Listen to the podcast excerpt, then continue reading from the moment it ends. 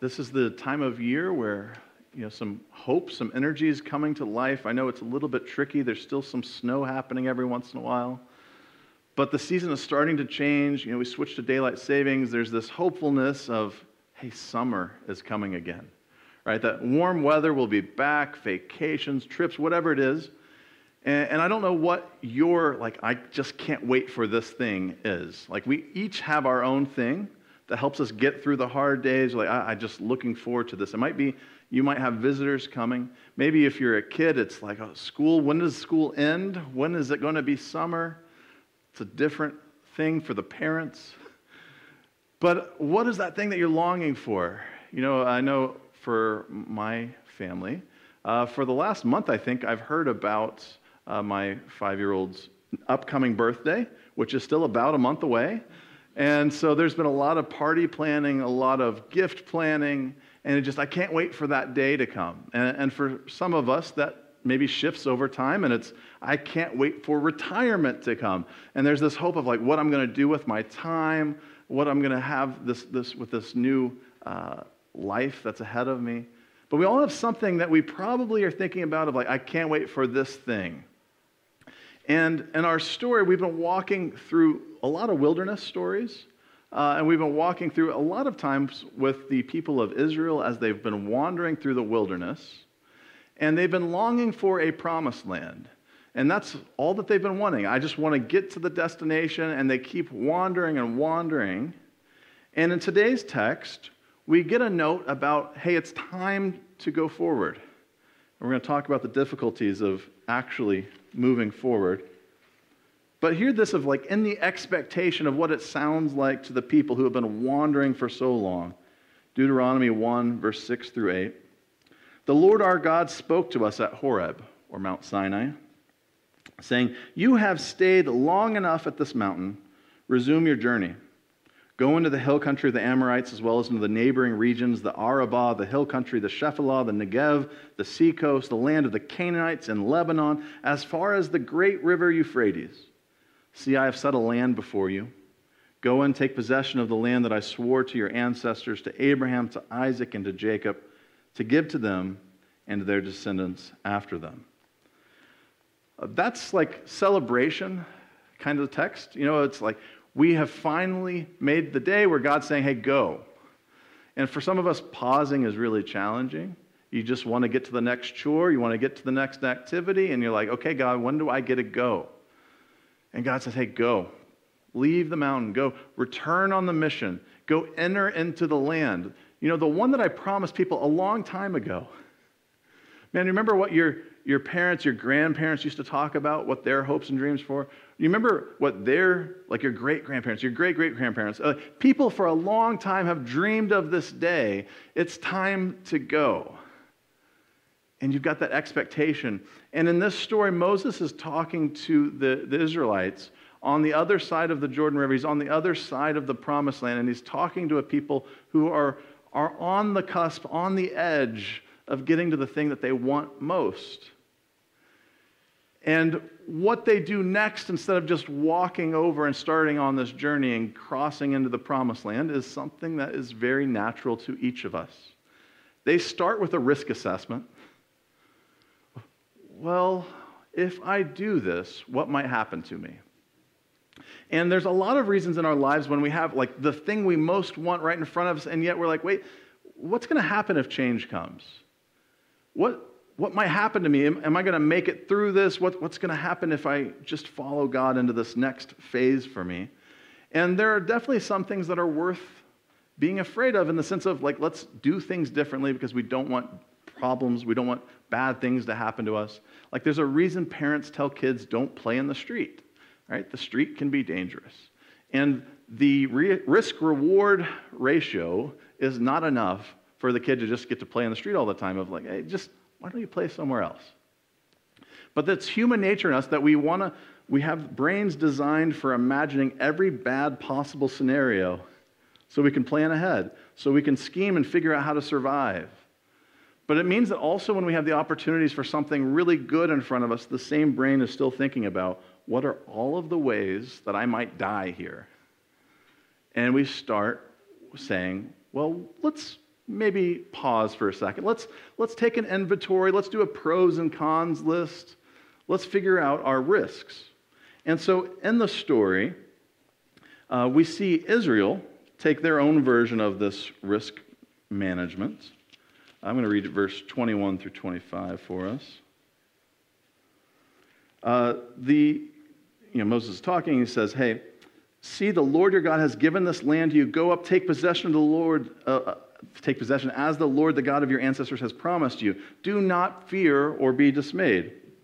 And then Moses tells us, But all of you, all of the people there, came to me, Moses, and said, Hey, let's send some men ahead of us to explore the land for us and bring back a report to us regarding the route by which we should go and the cities we will come to. And that seemed good to Moses. He said, Okay, I'll select 12 of you, one from each tribe. And they set out and they went up to the hill country. And when they spied the valley of Eshcol, they spied it out. They gathered some of the land's produce and they brought it down to us. They brought back a report to us that said, It is a good land that the Lord our God is giving us. So the people are a little wary. Say, I, I, I don't trust yet. I don't know that I can enter this promised land. Why don't we just send some people, particularly not me, Let's send some representatives. They can go into the land first, they can spy it out, and then let's talk about it some more. So they, they pick 12 people. It's a great biblical number, right? The 12 tribes. Jesus has 12 disciples. They send 12 people into the land, and they go into the land, and the worst case scenario, if you're scared, they come back with a good report. Because, you know, there's no reason to send people out there unless some people are thinking, I want a bad report. I'm not going in there because that's what fear does, and it's just too risky, it's too scary. But they come back and they say, Man, this land is amazing. Here, taste. I, we brought some stuff back. This is the promised land. Let's go. but what if I'm not ready? And so the danger, the fear of what happens if, if this isn't successful, what's going to happen to me if, if this isn't actually the way we're supposed to go. How do I know if I'm supposed to go into this place or is just this going to be the end of me? Uh, that fear overwhelms the people. That fear keeps them from moving, it makes them inactive. We like to use a nice word of, well, I just hesitated. You know, I would have acted. Um, just give me enough time. But they pause there and they're not sure what to do. And so they're afraid because of the risk. And it's risky because success isn't guaranteed in life. Like, nothing that has a great reward uh, doesn't have a little bit of risk with it. And if you th- thought about, like, if we decided as a state to hold a lottery in which you didn't have to pay a buy in, you could just go grab a ticket, a lot of people would get tickets, right? If there's no risk and I only get reward, wonderful. But life is filled with the risk side to the reward. And uh, I can't always, I can't always uh, avoid thinking about. Uh, my mom always tells a story. When my dad was a retail store manager, they moved from city to city, start a new place, start a new place, start a new place. And the retail he was with was Kmart, back when Kmart was the big retail store. He decided to move on to a little tiny regional chain based out of Arkansas called Walmart. And Kmart thought, this is silly of you to go to this small regional chain. We're the big retail company. And my dad wanted to get stock in the company as it was growing. And my mom's like, why would we buy stock in a little regional chain? Obviously, a lot of risk. And yet also potentially a lot of reward if you take some of those risks. Uh, but the people on the edge of the Jordan are saying, I just don't think I can cross. And so they do what is human nature, and they start sabotaging this journey.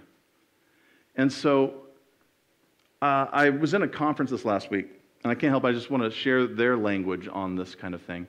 Uh, Tod Bolsinger, he does a lot of leadership around adaptive leadership. He has a really great book. It's about canoeing the mountains. And it's about Lewis and Clark going up to the mountains. And, and they were tasked with take canoes, find the water route across the country. Well, when you get tasked with a thing that is impossible because there is no water route all the way across the country, at some point they had to do the hard task of leaving canoes behind and walking forward in a different way. And so his book's really great, and, and he was talking about change, and, and he had a really interesting thing to say. He said, You have not won change when you get votes for change, you've won change when you've survived the first sabotage. Because uh, we tend to think that acts of sabotage are the bad things that evil people do. Uh, but acts of sabotage are the human things that anxious people do. And when people are scared, when they're anxious, they start acting out, they start sabotaging because they're so afraid of what happens next.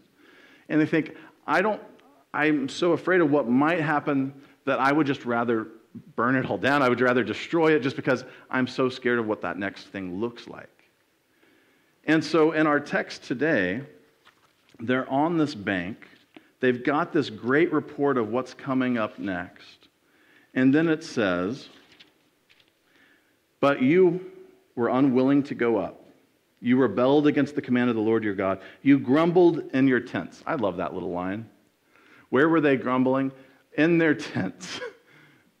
Not where everybody could hear it, but when I can get you on the side.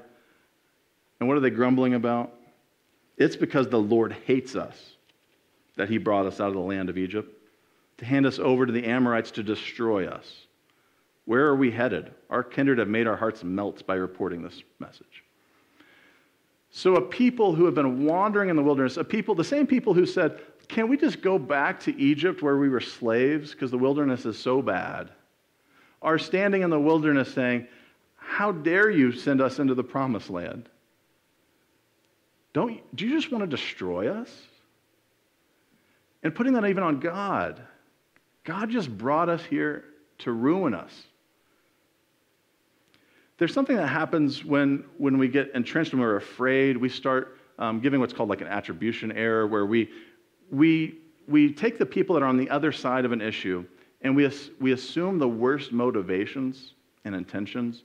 It's not that they have a different plan, it's that they're bad people. And so it's not that, you know, it's like, oh, I don't really want to enter the, into Israel, but, but God wants me to. Well, God must just want to destroy us. And we're so quick when we, when we have disagreements to expect the worst in somebody. If you've ever just been around any politics going on in the country, when there's policy disagreements, it's not just policy disagreements, it's the other person is evil and hates the country. Right? Like it's human nature when we distrust, when we're afraid, we attribute the worst motivations. And we do that even to God. Well, God, how dare you send me to my death? And they're grumbling in their tents and Moses is wondering what on earth to do with this grumbling. And so Moses responds to them about, hey, don't be afraid. And so uh, I'm just going to keep reading for you for, to get a sense of what's he, what he's doing here. Um, so they're grumbling about this. But in spite of this, Moses says, hey, uh, let me make sure to get this right for you. Verse 29. I said to you, have no dread or fear of them. The Lord your God who goes before you is the one who will fight for you, just as he did in Egypt before your eyes, and as he did in the wilderness, when you saw how the Lord your God carried you, just as one carries a child all the way that you traveled until you reached this place. I love this image of God being the parent carrying their child. God, God has carried you kicking and screaming through the store, kicking and screaming through the wilderness, out of Egypt and now you want to stop trusting? Just because we've hit a new obstacle, a new danger point? And it's just so natural. We just keep doing this to ourselves. God, I know you were with me then, but what about this threat? This one feels worse.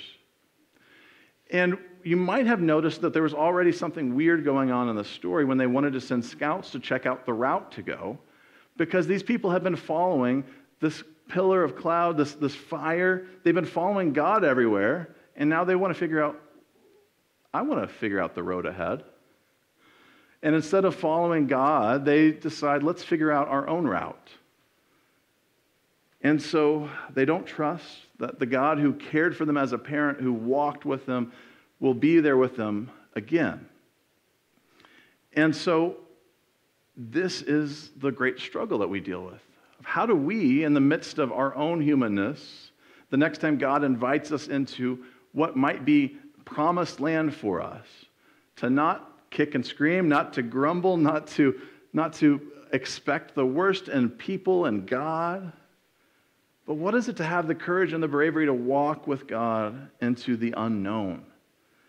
And so, the, the good news in the midst of this is that God still moves. So, even when we're inactive, even when we stop, even when we fall short or disappear, God's still taking people into a promised land.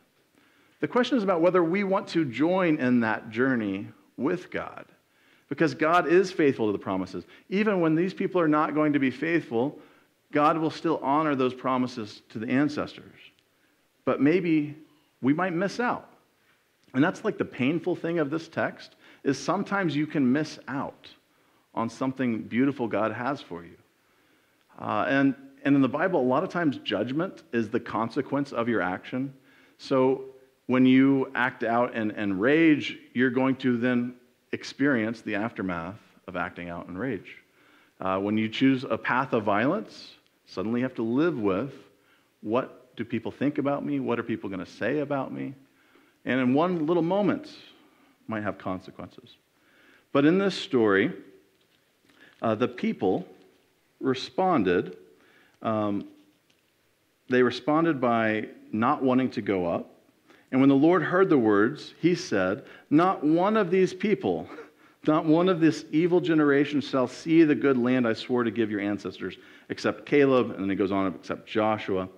And he says, And as for your little ones, the kids that you were so scared about that they would become like prisoners of war, that they'd be taken over by these other people, those kids uh, who don't yet know right from wrong, they shall enter that land, and I will give it to them as their possession.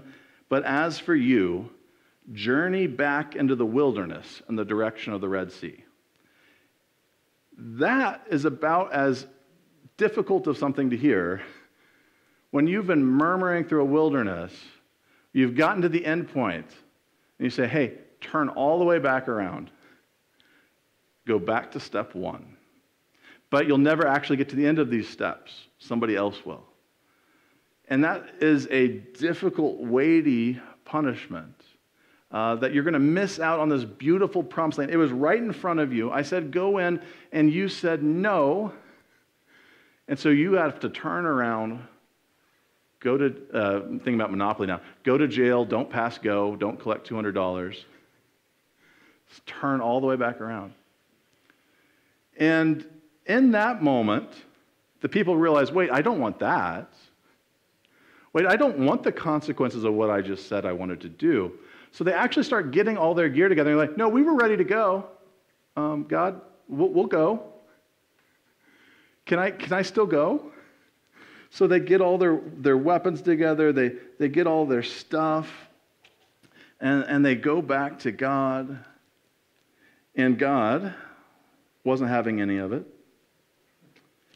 Um, so the people answered, We've sinned against the Lord. We're ready to go up to fight, just as the Lord our God commanded us. So all of you, all the people, strapped on your battle gear. Now you feel brave, right? Oh, yeah, I get my weapons, I get my shield. Uh, and, and you thought it easy to go up into the hill country. But the Lord said, Say to them, Don't go up and don't fight, for I am in the midst of you, and otherwise, I am not in the midst of you. Otherwise, you will be defeated by your enemies. Although I told you you would not listen, you rebelled against the command of the Lord and presumptuously went into the hill country. So God tells them, I see you getting ready now that I've moved on from it and I've told you this isn't for you anymore. So you said, Okay, God, uh, we're sorry. We, we'll go. And God said, Hey, it's too late. The timing's passed, the opportunity's passed. I'm going to bless somebody else. And you said, Okay, I hear you, God, but let's still go. And you think how weird this story is. The people who are so afraid to enter the land because they're like, oh, there's no way we're going to survive it, have now been told by God, don't go into the land, you won't win, I'm not going with you. And now they say, oh, well, let's just go do it. They suddenly have the courage once this opportunity has passed them and it ends in defeat. People sad, people hurt, people broken, which again is judgment in Scripture of when you don't listen to God, you end up with the consequences of not listening. And so the rest of the people then have to go wander in the wilderness, thinking about what if? What if I had actually just done what God had asked me? What if we had been a little bit braver? What if we had trusted a little bit more? And I think about that story, I think about the challenge for people is, is that we tend to place more urgency, more emphasis on surviving instead of thriving. When it comes down to decisions, we'll be like, what gives me the least amount of risk? What makes sure that I'm going to survive this moment? And we tend to put more weight into that basket than we do to where might I actually thrive and grow into doing what God has invited me into and where God might bless me? Like what, what might be possible? But we tend to pick the less risky route. And then we have regrets. We double down on situations when we shouldn't anymore because we missed our moment. And I think that we are invited into trying to live by a different standard. When I was thinking about this text, I couldn't help but think about uh, there's a few versions of this in the Gospels, but when Jesus tells his followers, if any of you want to follow after me, you must deny yourself first, daily, take up your cross, and follow me. For those who want to save their life will lose it, and those who lose their life for my sake will save it. This counterintuitive wisdom of the gospel that being so afraid of potentially having anything not work out, of failure, of death, of violence, or whatever it is that you're afraid of, can cause you to miss the beauty of what God's doing. And so he invites people into the weird world of, hey, carry a cross around. For us, of like, if you could strap an electric chair to your back, or like a, a, lethal dosage syringe, of like the method of execution for your state, and say, carry that around. There's life in it. What are you talking about? I want a good, happy ending. That doesn't mean I risk anything, right? Like, I got to make the safe choice. And Jesus invites them to see things differently, of saying, hey, I, you need to trust me. And that's part of what we're getting towards for Easter, is trust that even if it looks the bleakest and death seems like it has won, the hope that actually it never won, that there's life on the other side of that tomb. And so when you're thinking about the next time that God invites you into something, whether that's whatever that promised land looks like for you, and you start being really anxious and be like, I don't know if I can move. Here, Jesus saying to you, hey, if any of you want to follow after me, deny yourself, take up your cross daily, and follow me. And that's just a beautiful image. If, I mean, if you just have that image, you just go through the whole season of Lent preparing for Easter. If every day was a day of praying, Lord, how do I pick up your cross? How do I pick up my cross? The thing that someone might put shame on me for, that they might judge me for this, they might think less of me. Let me carry that because I'd rather carry that with you than go anywhere without you. And so you stand on the edge of the Jordan River, and God invites us into all sorts of beautiful new things for ourselves. Uh, there's a lot of people who feel like, well, maybe, maybe I don't have anything left. Maybe I don't have a new uh, promised land of, maybe I don't have ministry left. Maybe I don't have somebody I can pour into. Like, maybe my life's just at the end point and there's nothing else for me. But every person, Jesus says, take up your cross daily. Each day has a new opportunity to follow Christ faithfully into uh, the beauty of whatever God is inviting you into. So I, I want to invite you to be thinking and praying about what God is inviting you into, what thing we have to deny some of ourselves, some, deny some of our fears. Say, God, I want you more than I am afraid of that other thing. And so that's our invitation. Uh, and I hope this image, maybe just let it resonate with you as we get towards Holy Week, whether we could journey with Christ into that kind of situation.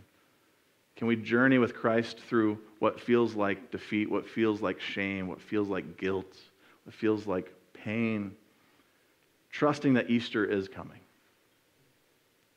Would you pray with me? Lord, we thank you for being that, that cloud, that fire that has guided us to this day. Lord, I know that that guide has come through uh, the beautiful words of mentors, of, of our ancestors in the faith who have who've poured into our lives.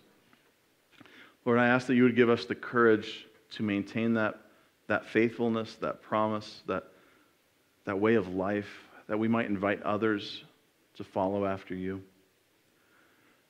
Lord, I ask that you'd give us the, the boldness, the bravery, the courage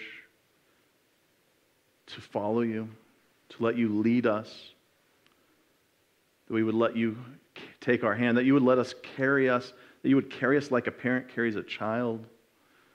And when we feel tired and empty, we might feel like you're picking us up into your embrace and helping us on that journey further. Lord, I thank you. Lord, let your love reflect in our lives, your courage, your faithfulness. It's in your name that we pray. Amen.